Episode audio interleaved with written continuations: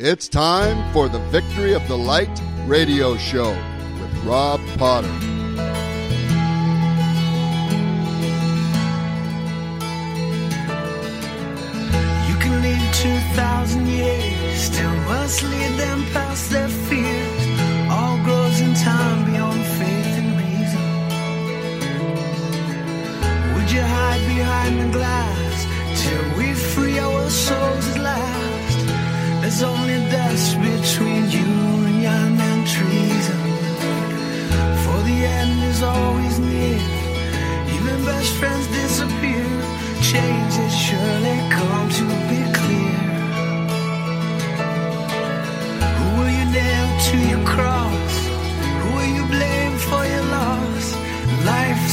Freedom choice between love and fear.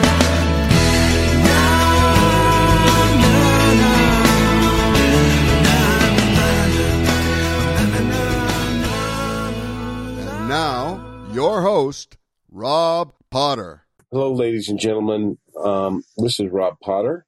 This is kind of an auxiliary show of the Victory of Light radio show. Uh, due to expenses, I don't normally do videos, but I'm hoping this is doing a video that I'll be able to play um, on my website under my blog, and it's also going to go um, under uh, probably under the Raymond Keller section. I have a, many, many articles by Raymond that I hope to bring up. And for those of you who don't know Raymond, uh, he's um, a very dear friend of mine. Um, I want to call him my uh, teacher, and uh, I recognize him as a master um, uh, of uh, spiritual consciousness. And I want to tell you something that I've been learning constantly my whole life. And one of those things uh, that Semjase said was you think you know something and then you realize you know nothing at all.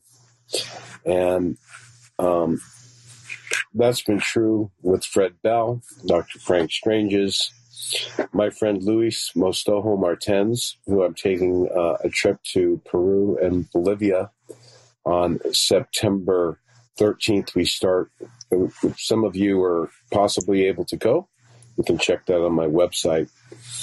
But it's never been more true with my friend Raymond Keller. Um, I'm so very honored, and he's come in a very important part in my life. And I just, I want to thank him, and I want to thank the knowledge that I gained from Raymond, and also from his um, contacts, I've been able to um, establish a level of contact and, and learning about our extraterrestrial neighbors and friends that I never, well, that I always hoped and expected would be possible. And um, anyway, uh, I just want you all to learn of Raymond Keller. Please, it's very important if you are interested in um, extraterrestrials and life on other worlds and the reality of what's really taking place. So, for those of you who've been following, we've done a series of interviews, and um, I'm going to let Raymond kind of uh, uh, talk about whatever he wants to talk about today, and I'll ask a few questions. But um, Raymond, thank you for coming on the show. It's really wonderful to have you here, and I I know I say it all the time, but I love you very much. Oh, you're welcome. You're quite welcome, Rob. It's always a pleasure to be uh, be with you on the on the show or in person. Right. Well, of course, um, for those of you who don't know, Raymond's written three amazing books uh, about Venus. Uh, one is called Venus Rising. Um, the other is called Rockets to Venus, and the third is called Cosmic Rays: Excellent Adventure. And so, I wanted you all to be sure to go to my website or go to the BBS radio station and uh, see the information and and on there is Raymond's email address where you can buy these three amazing books. And uh, you won't be disappointed with the knowledge you'll learn. Um, so, Raymond, uh, we've talked about many things. Um, I'm just gonna, you know, if you want to share something, please feel free to to just start the conversation off on anything that interests you today. Well, Rob, I'm very excited about uh, your trip uh, to Peru and Bolivia, your rendezvous with uh, uh, with Louis down there. I think it'll be a, a, an amazing trip, and I hope uh, a lot of people will uh, will sign up uh, for it. I I wish I w- would be able to go, but I have to uh, work over here. But I've been collecting some information about uh, Peru and from my files from the the uh, uh, flying saucer report and the uh, publications I used to exchange with uh, back in the day in the mid 1960s. And um, I have an article that uh, where he refers to uh, an ancient city in Peru and um, a civilization that built their uh, built their homes and uh, and structures uh, um, according to uh, the uh, the pattern of the bees. Oh, interesting. Now, folks, I'm not sure Raymond's going to show us some images here from an article, but I, I'm not sure we're actually visually recording, and I really hope we are. But um, we'll uh, possibly post an image of this with the radio show. Go ahead, Raymond. Uh, this is an article that's um, uh, from Phenomena magazine, which was uh, published in Vancouver, Canada. Uh, this is a June 1968 uh, edition with an article on sky gods by Dr. George George Hunt Williamson. And I'm going to read one section of it uh, because it's really uh, applicable to to your trip. Uh, he says that um, um, he's writing about riddles of the desert, and he said that uh, our survey team covered many valleys and mountainous areas surrounding Pomatana, the lost city of a thousand roofs. Um, we discovered evidence that this pre-Inca civilization extended for many miles in, in this area of Peru and built strange round houses of stone with stone roofs, homes like conical beehives. Two other spiral shaped temples of stone were located and also many new tombs and burial caves. We traveled countless time worn Quechua Indian trails, uh, following the sounds of the Andean flute and the noise of the many uh, llama bells. Since we were unable to seek our number one goal this year, we decided to concentrate on all the valleys where the uh, Pomatana culture existed in pre-Inca times. So he also speaks there about the uh, mystery of the golden uh, skulls um, that are city walls of great stones that are protruding from the glaciers of the highest mountain peaks and uh, many other many other mysteries there.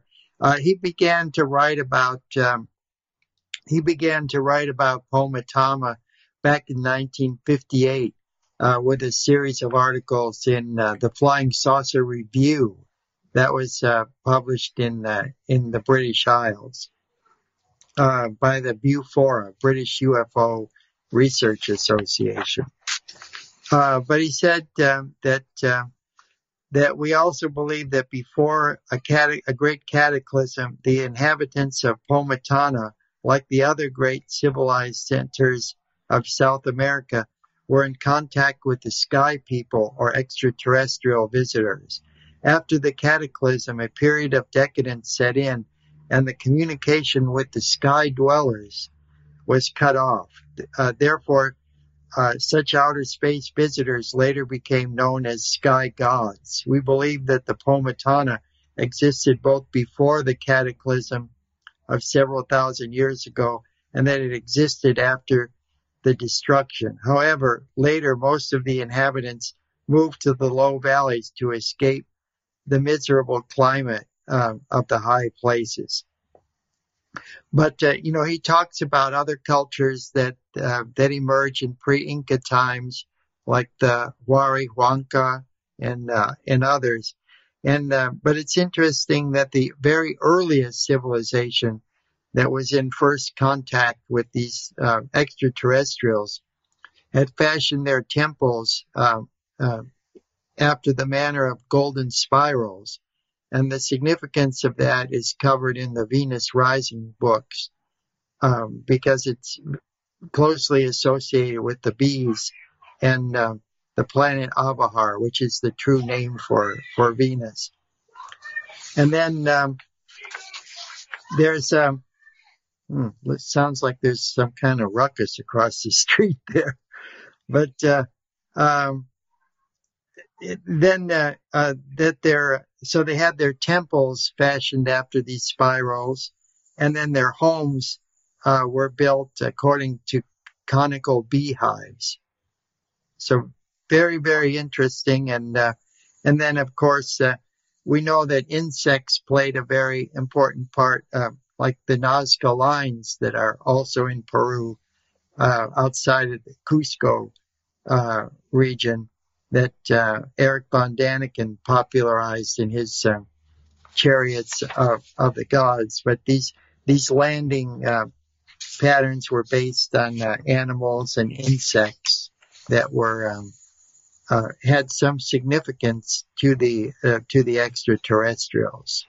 So, um, well, this is all extremely interesting. Um, I think J.J. Hurtak said that those animal symbols were actually uh, for extraterrestrial civilizations to know the type of life forms that are there on the planet.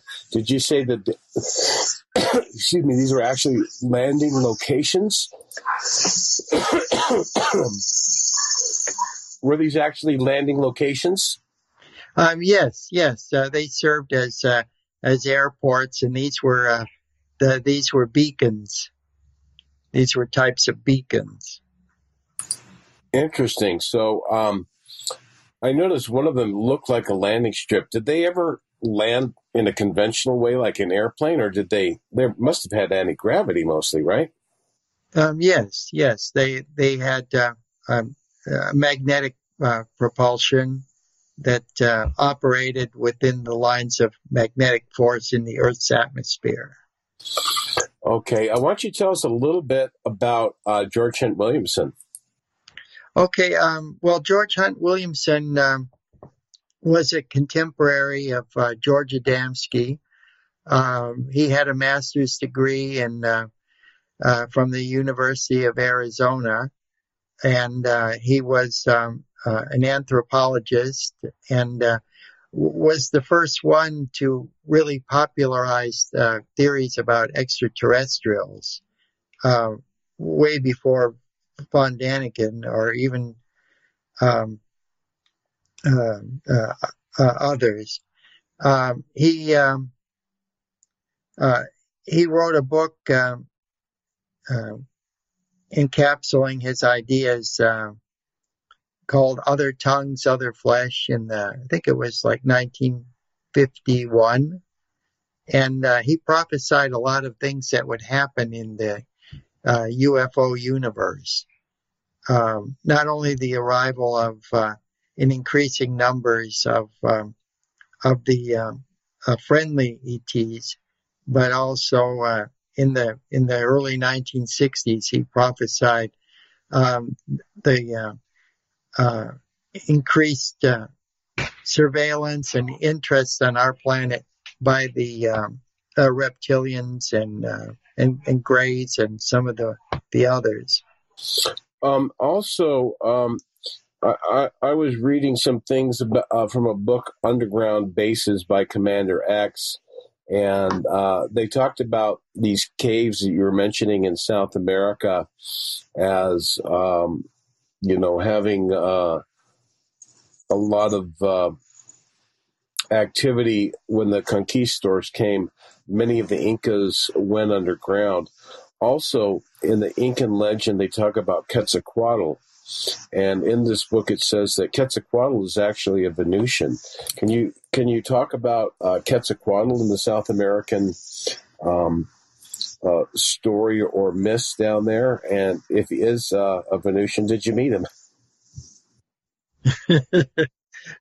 I, I didn't get a chance to meet uh, to, to meet him, but uh, their calendar is based on the cycles of Venus, and not uh, and not the um, uh, and not the the Earth or the Moon.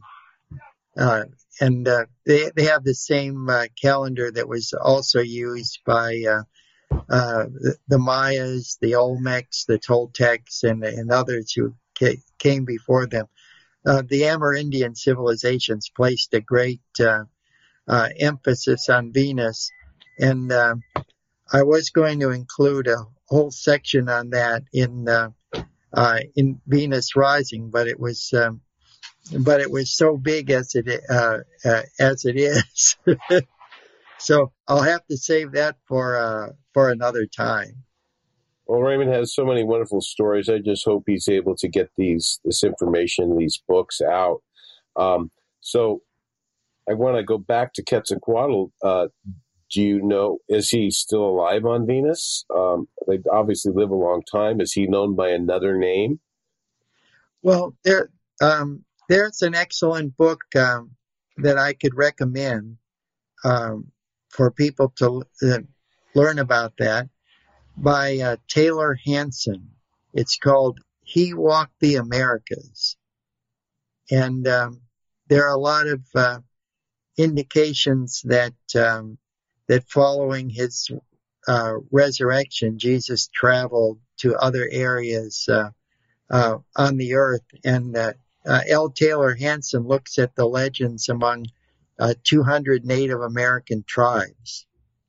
And um, and and uh, equates uh, some of these stories with um, uh, Jesus and uh, and other holy figures. So it's it's an it's an awesome book. Uh, it was published by uh, Ray Palmer's Press in Amherst, Wisconsin. So you're basically saying here, you didn't say it, but you kind of so Quetzalcoatl would be the Master Jesus. Um, yes, I, I believe that he was. Wow, this is wonderful, exciting news. So, tell us a little bit about the legend of uh, Quetzalcoatl. I guess uh, the Christians who are waiting for the return of Jesus, which um, um, both Raymond and I folks are not really so much into the personality cult and the narrow mindedness of of uh, any religion. Um, but we recognize uh, Master Jesus Christ as a, um, a powerful incarnation. Well, since we've kind of gone from Quetzalcoatl to Jesus, um, maybe you could share with us uh, your understanding of, um, the incarnation of Jesus the Christ on earth and what role and mission um, he played and why uh, he came here. Well, as I under, as uh, as I understand it, um, uh, Jesus, as well as some of the other great religious teachers, uh, are uh, are avatars. They're emissaries of the divine that have been sent here periodically in times of uh, of great crisis and great transition to help uh, move us along. Okay, um, I guess uh, I went. Uh, I guess we go back to George Hunt Williamson, and you're we're kind of talking about South America. Um, he was uh, quite a channel as well, wasn't he? After at certain point, he became a direct voice channel of the Venusians folks, and this is a little different than some of the channeling we experience today. This is what they call they use a tensor uh, beam, which is a, a, light beam that actually um, is very accurate, cannot be intercepted. It's laser like focus and it works directly with a, a sensitive contactee. Hello, folks. Rob Potter here at The Promise Revealed on the Victory of Light radio show. Want to remind you all my website, thepromiserevealed.com, has a free membership. And if you sign up there, we'll keep you appraised. We've got some great new newsletters coming out. I have some stuff, something called Castle Talks and Mountain Talks I hope to be releasing in the late fall. Also, please check out my Facebook page. It's the Robert Potter public page. My personal page is full, so I want to thank you for that. Be sure to check out the amazing things on my website the blood purifier, the Promise Light Watch. We've got the pyramid system with the Tesla coils, ion showers, lasers, and wonderful stuff. I will also be appearing in Los Angeles at the Conscious Life Expo in booth 204 this coming February. So enjoy, check it out, and now back to our show. Who can channel directly? Uh, can you talk a little about? Uh, do you know when this started for him and uh, how this uh, took place with George Hunt Williamson?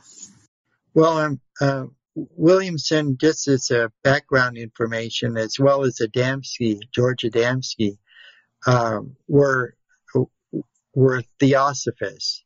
So they they believe one of the prime uh, objects of theosophy was that uh, we work to develop the powers that are latent within us.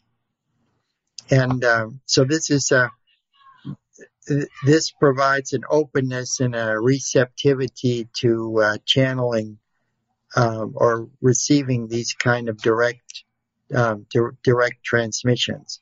And when when you look into the background of many many of these contactees, you see that they have a, a close association with the Theosophical Society or other esoteric schools of wisdom, of ageless wisdom. So the Theosophical Society was what uh, basically uh, one of the main educational tools uh, to help the people of the earth and to lay a foundation for understanding what we would call the pleroma or the evolution of mankind from the physical realms and are interfacing with uh, some of the higher dimensions, including uh, even the higher dimension of the physical plane, which would be the Venusians and the Pleiadians.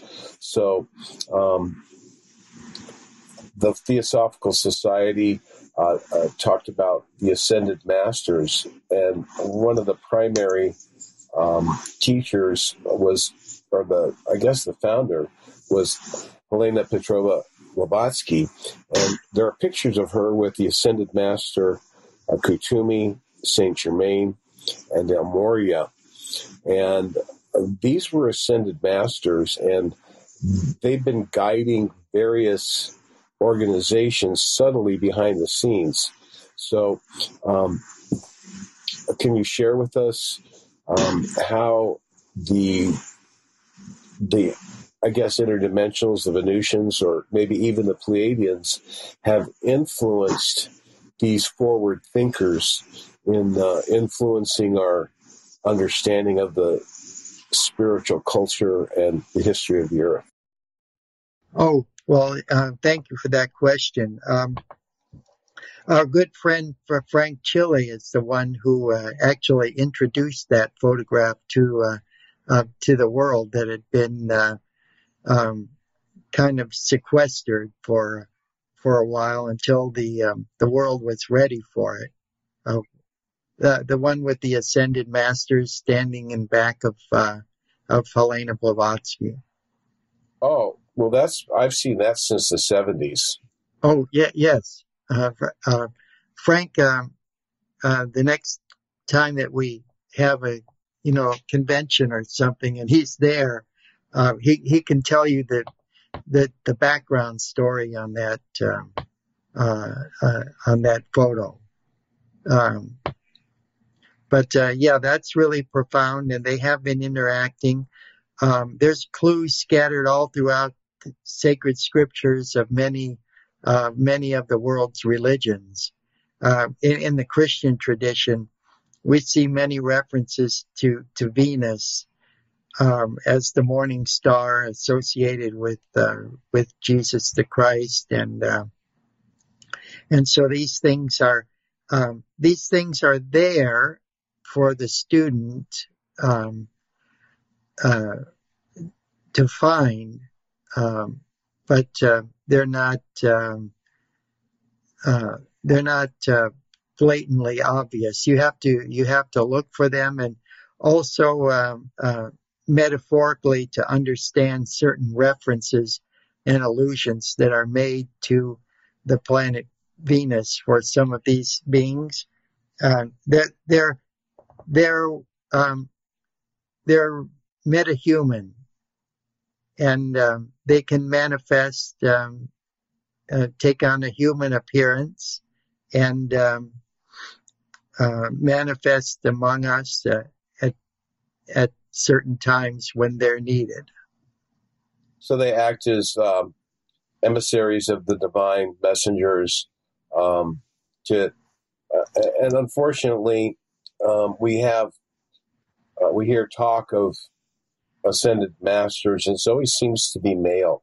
Uh, can you sh- assure our audience that there are uh, female ascended masters, and perhaps tell us why we don't uh, see or hear more um, of ascended masters, uh, females. I mean, we hear of these, you know, Kuan Yin and some of uh, these various things. Maybe share why it's a male dominated ascended master situation.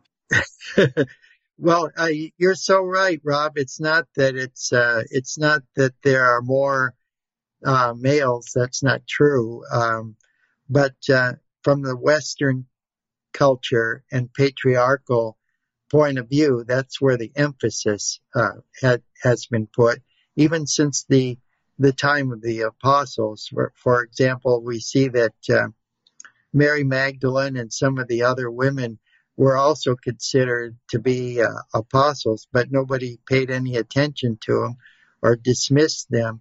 And we have to go to some of the Gnostic texts um, that deal specifically uh, with some of the women in the um, in the in the Bible, the New Testament and the Old Testament, uh, to to to find out that they're even there.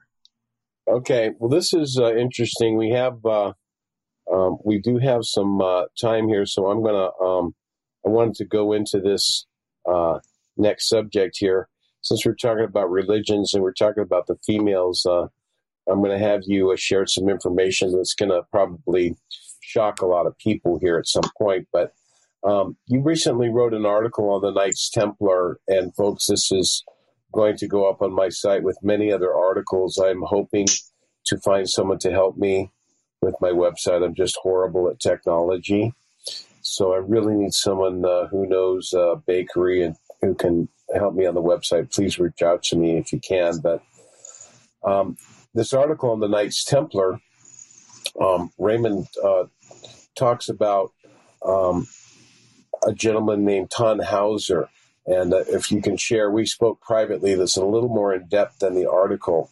Uh, uh maybe you can share uh, this particular uh, Templar um, and his um, you know, because I want to go into the ascension of Jesus and um, the understanding of the importance of Venus in relationship to the Christian uh, theology and to the Knights Templar in particular.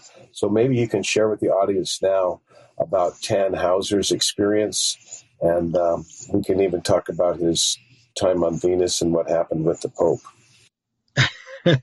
Okay, well, uh, Tannhauser was an, a, a knight, uh, a crusader, and uh, returning from the Holy Land to his home in Germany, he passed through an alpine uh, valley, a pass, and uh, he came to um, the face of a mountain and um, uh, was was attracted to it by um, by a, a, a, bright shining light and then it condensed or coalesced into the figure of uh, a beautiful woman who identified herself as Lady Venus, the queen of uh, uh, the the queen of an etheric realm, and um, she invited Tannhauser to go with her and spend a year there.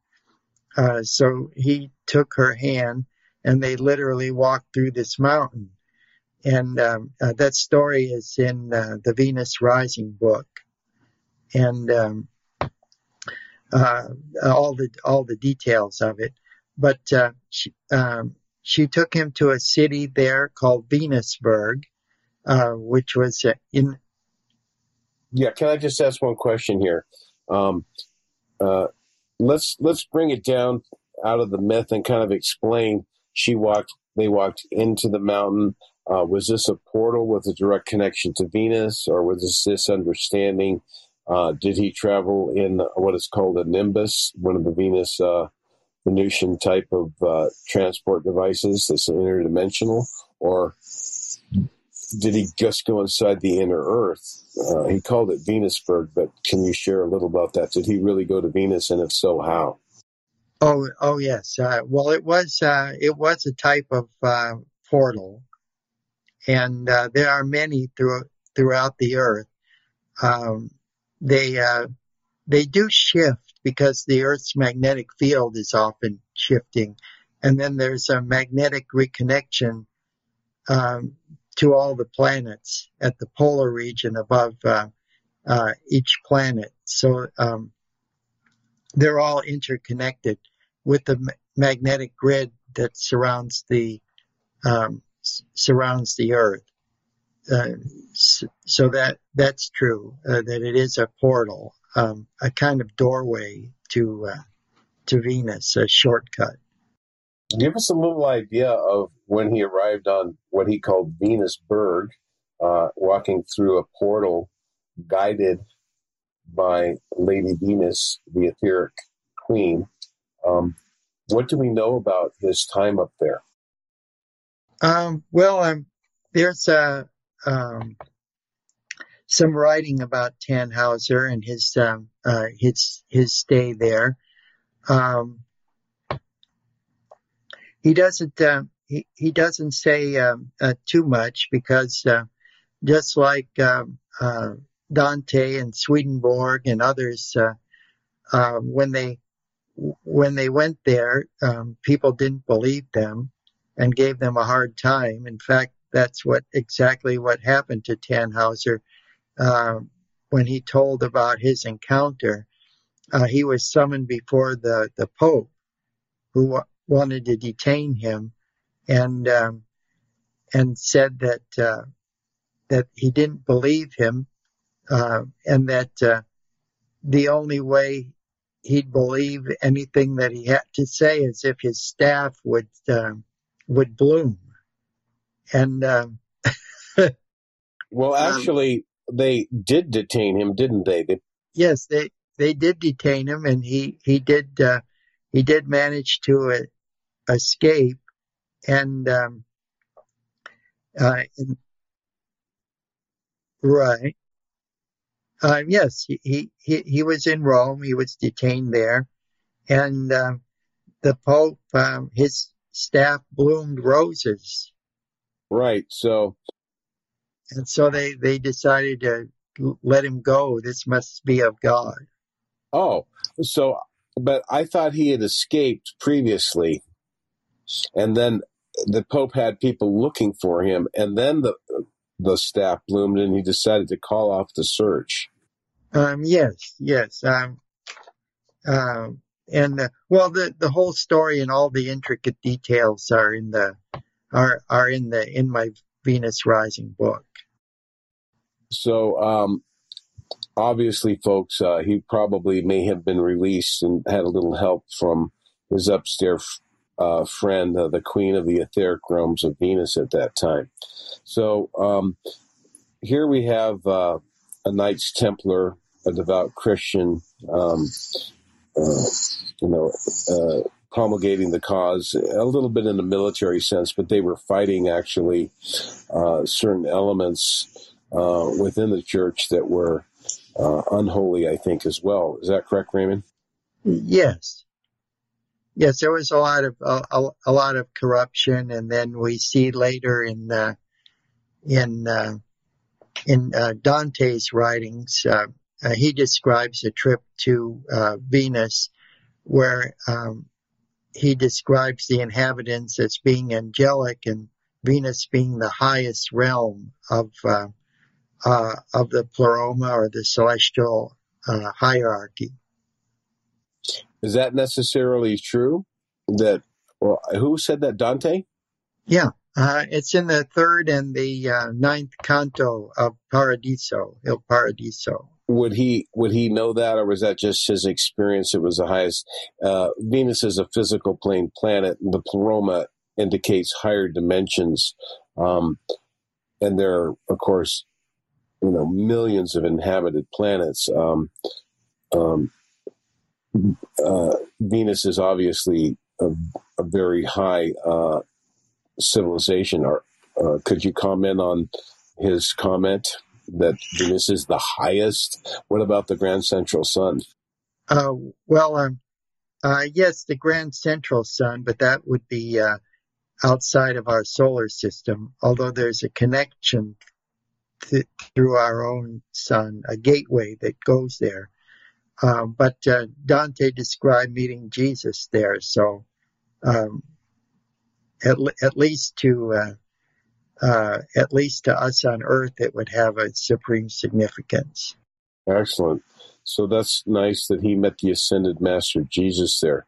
Let's talk about something that we talked about the other day, uh, and folks, because um, I've had um, a lot of preconceived notions and um, I, I go sailing on the ocean of discovery, and Raymond brings up a furious storm and crashes my beliefs and understanding against the rocks. And um, I have to surrender to his knowledge and experience uh, and open my mind a little bit more.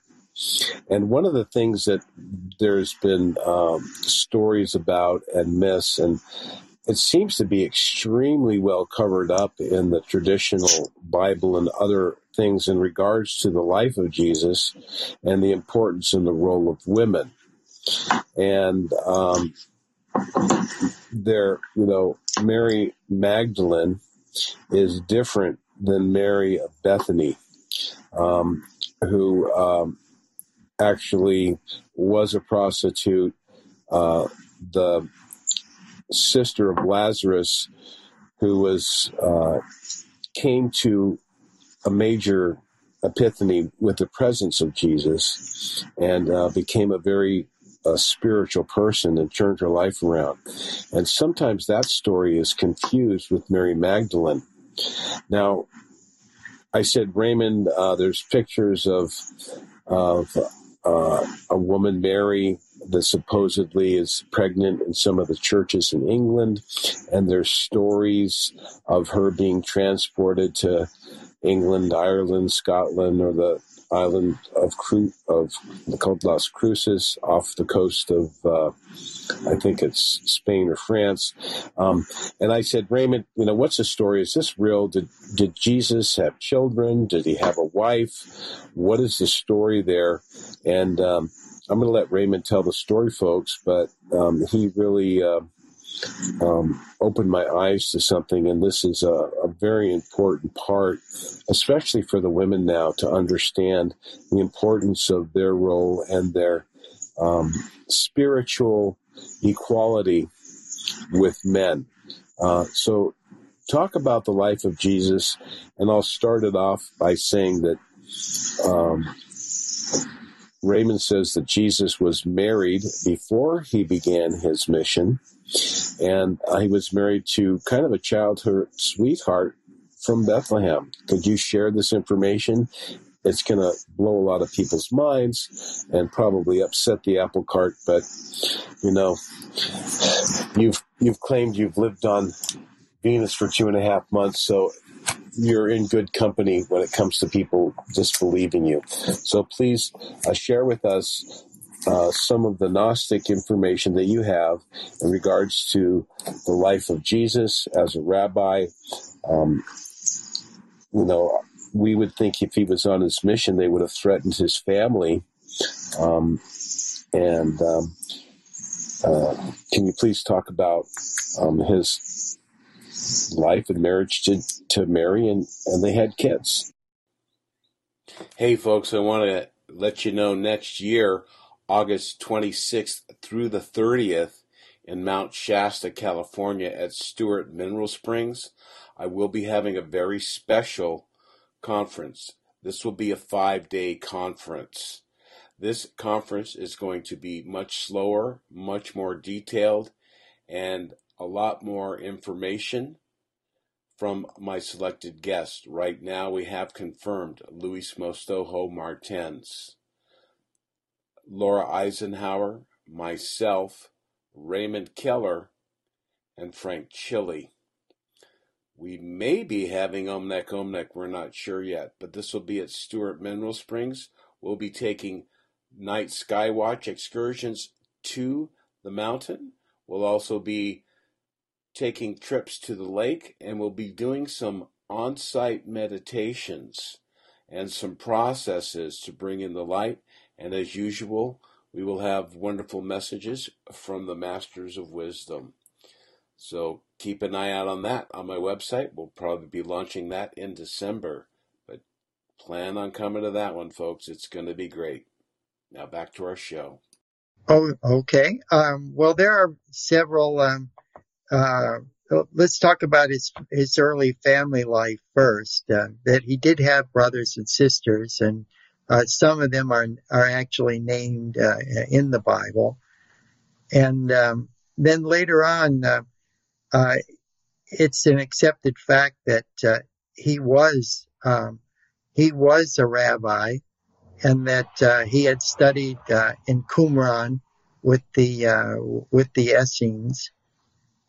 Uh, one of the one of the requisites for being a rabbi is to is to be married, and in order to counsel people, um, as he did. And um, the fact that people called him uh, a rabbi certainly indicates that, uh, that that he was one. People recognize him to be a spiritual leader, a teacher of a high order. Can you give some evidence of the Gnostic Gospels? I mean, we have this very sanitized and redacted version of Jesus' life that's been promoted and, and hidden by these patriarchal dominant forces uh, that want to manipulate and control the narrative of the Master Jesus' life and distort his message. Can you please uh, share some evidences and some uh, historical references that some of the scholars who might be listening might look towards to reference some evidence of of uh, him having a wife and even children?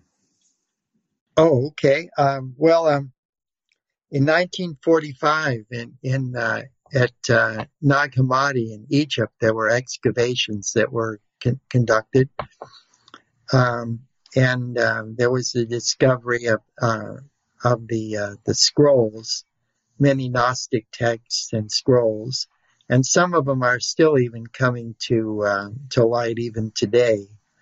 Um, uh, from that have been uh, kind of hidden away from the uh, the, the, world. Uh, but there are uh, accounts there of um, of Mary Magdalene and her close relationship to Jesus, um, indicating a spousal relationship. This has been hidden, and Dr. Frank Stranges had revealed some of this in some of his work, Valiant Thor was able to give him some direct translations of some of these transcripts. Um, it would be nice uh, for this to be revealed to the public. Um, he was threatened by the Jewish authorities who control this information if he released it. Um, and um, this is a pretty amazing thing. So there's really no references, but they're hidden.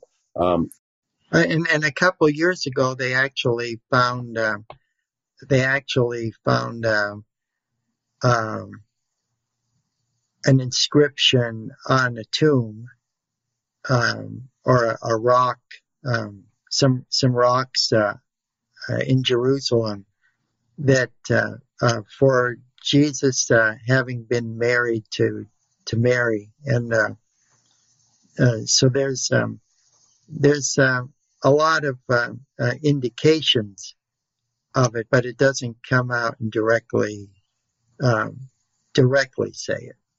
Well, let's talk about your knowledge. Um, you might have a little more insight with your contacts and experiences.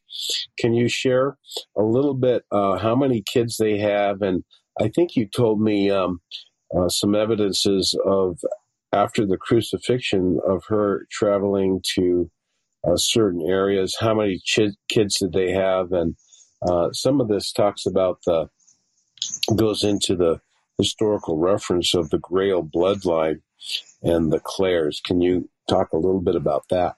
Oh, sure. Um, well, there's an account uh, by um, one of the knights, uh, Knights Templar Percival, and uh, he had traveled to um, um the uh, uh, chapel of Mary Magdalene, which is on the Isle of Cruces, which is off the coast of uh, of France. at the at the end of the eastern extension of the Pyrenees. And it's interesting that um, that chapel was built over what used to be a, a temple of Venus from the d- days of the Roman Empire. And at the other end of the Pyrenees on the western side, um, on the border of um, of uh, Spain and France, there's a, uh, there's also the ruins there of another temple uh, from Roman times of, uh, d- dedicated to Venus. But anyway, when Percival entered this, um, uh, uh, when he entered this sanctuary, um, he was met by um, a woman who identified herself as uh, as Mary Magdalene or Lady Venus and was surrounded by um, uh, some other women that they were all arrayed in white and they were um, uh, had an, an, angelic appearance. And th- there's ver- various accounts of, of this in uh, in uh, in different kind of lore that you could research and check out. So um, these uh, women in white possibly could be Louis talks of the Great White Brotherhood. they're known as the Shining Ones, and they have a very angelic or holy, sacred appearance, and they're quite often uh, uh, dressed in white. Um, or do you think these are possibly Venusians or possibly um, Great White Brother slash Sisterhood, as I like to call it, uh, members that were ministering to Mary in her travels? Um, yes, these are these are individuals that uh, that uh, that we have referred to as being angelic or being angels or or higher beings, uh, but in a sense they're more metahuman. They're they're advanced beyond uh, beyond human, and they come from uh, uh, Venus and other planets uh, they're just um, more highly evolved. They're here to uh, uh, to help us and teach us, uh, carry us along the way.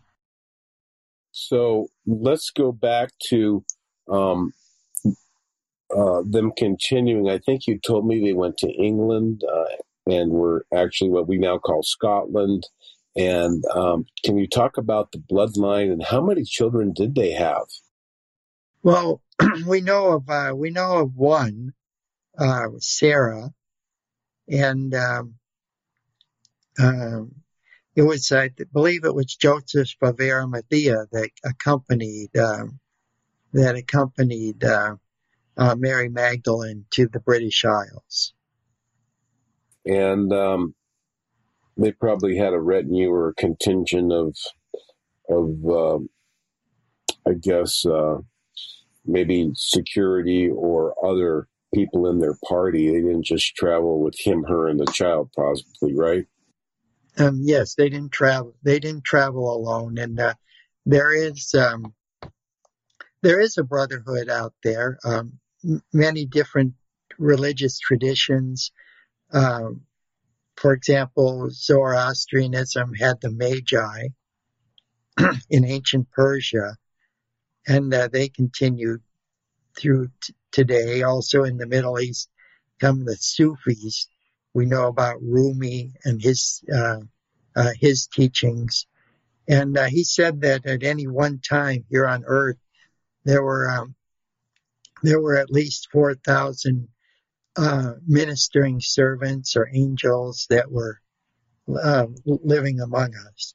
So that in in the Bible, we're um, in the book of Hebrews, um, chapter eleven, verse um, uh, verse two and uh, verse two and three. It talks about always being kind to one another, for know we not that we entertain angels unawares. This is an allusion that's made in other scriptures among uh, these other uh, religions as well.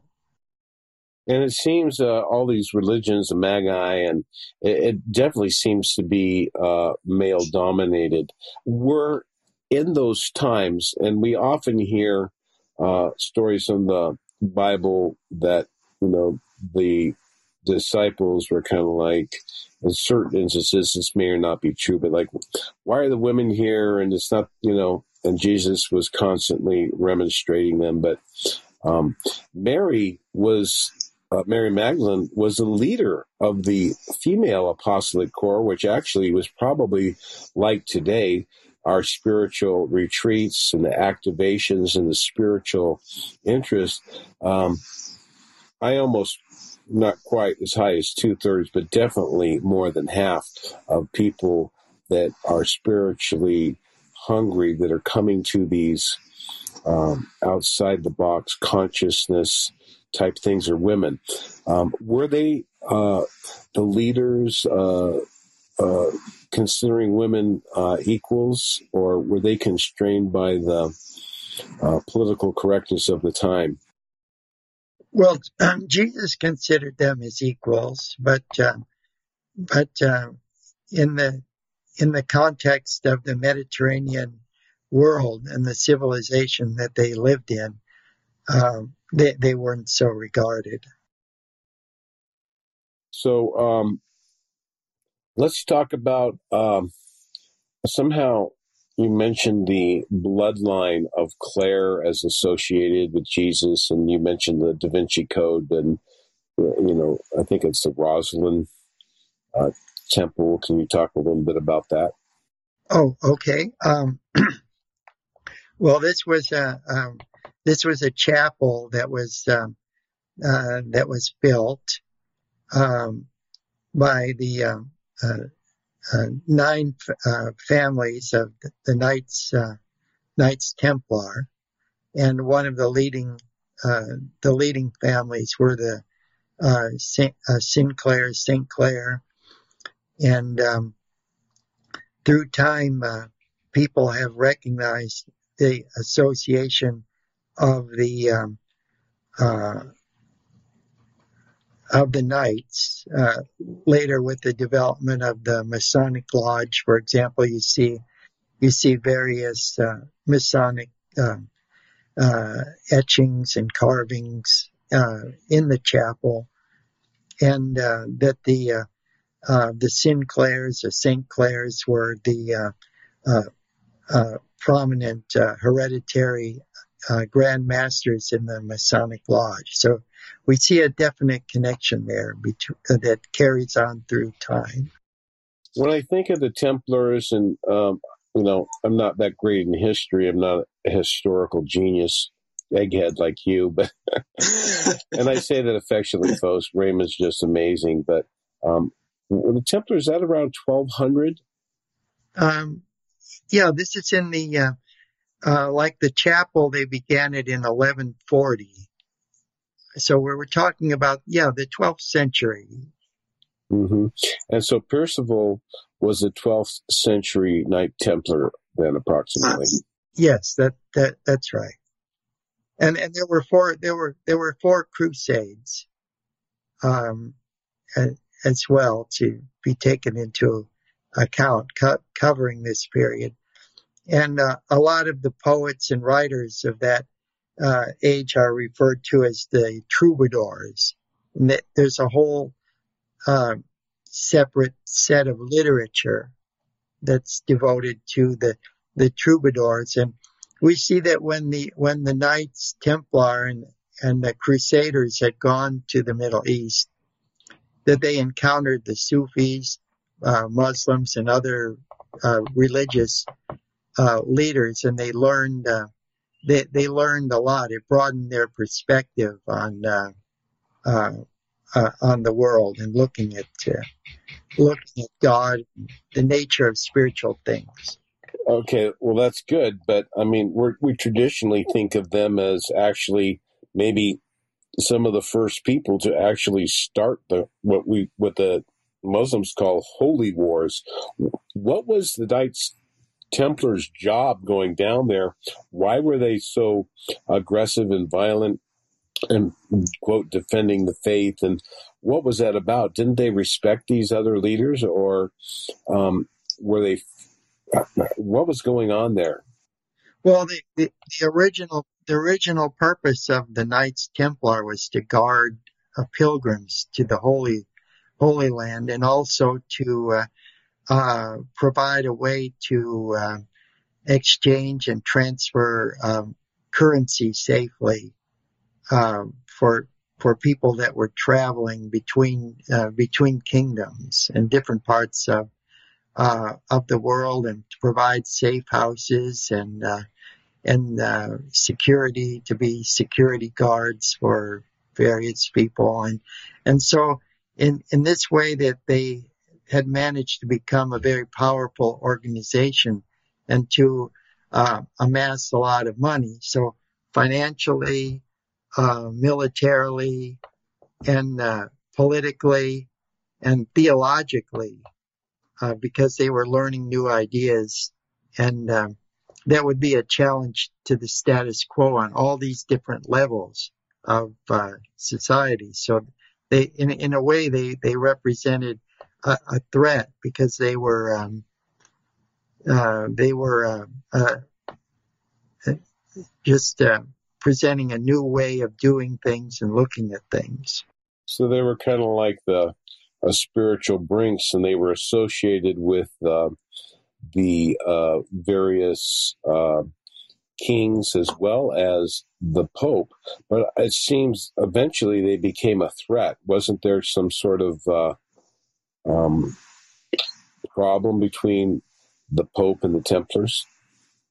Oh, uh, yeah, yes, there was, and uh, and then uh, a king of France and a and a pope had teamed up together to. Uh, uh, they thought they had wiped them all out, but they they didn't, and that's when they had to go underground, and um, and so we see uh, the emergence of secret societies and uh, fo- following that. Oh, I see. So the secret societies were kind of necessary to hide themselves from the, the mundane, materialistic uh, um, forces in government and the religions, while they were uh, truly attempting spiritual things. So they were just basically guards of uh, pilgrims going to Jerusalem and kind of like the Brinks Bank traveling uh, money and safe houses. But um, I guess Hollywood has kind of uh, given us his version where they're out there, you know, massacring Muslims, but uh, the numbers were quite small. They didn't really have large contingents, or did the kings support that? And did the kings, you know, try to influence more violence and power grabbing? Uh, that was against the Templars' uh, credo, or well, the the the um, the, the kings of the um, the kings of the earth, of course, had their armies, and they had to do the bidding of uh, uh, uh, of the Pope in Rome. And interestingly enough, in the last crusade, they actually attacked fellow Christians in uh, Constantinople uh, that were um, the the um, it was part of Greece back then, not Turkey, but uh, you know, now it's, uh, you know, now it's Istanbul, but they uh, actually uh, besieged uh, another Christian city. So it was, um, uh, the the motivations were definitely not uh, were not were not the, um, the, the greatest on their part, and the, but the knights were kind of apart from that. They were um, um, they were a higher um, uh, a higher order and viewed themselves more as servants of the people rather than uh, than tyrants to rule over them. So why were they attacking them in Constantinople? What the Christians were doing uh, an aggressive uh, land grab, or what were they doing? Um, yeah, they were. Uh, um, they were um, uh, having some um, uh, issues about the, the power in the Christian world shifting to Byzantium versus uh, versus Rome. Uh, so the monetary and political shift, um, they were worried about that. The Western Europeans, so they figured as long as they're as long as they had their army mobilized, they might as well do something to secure their position. Oh, okay. Um, well, this has been fascinating, folks. Um, uh, I'm going to keep this uh, show to an hour. Um, this may go on a BBS radio station, um, but due to financial uh, considerations right now, I'm unable to afford uh, shows every week. I've gone to weekly, and hopefully, I can uh, go back to every week. And we're currently in a long series with Raymond Keller, and I'm hoping that you folks will find this information interesting. And please remember to check out his books. And if you can, uh, you have anyone in any location that can uh, have Raymond come and share his information. Um, as you know, he's a brilliant speaker with a tremendous amount of knowledge. Uh, he also has a, a spiritual um, element that he can bring to any conference as a speaker and uh, he does really well with questions and answers.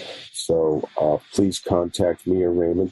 You can go to bbsradio.com to my archive sections, and in every archive section, there's an email contact for Raymond.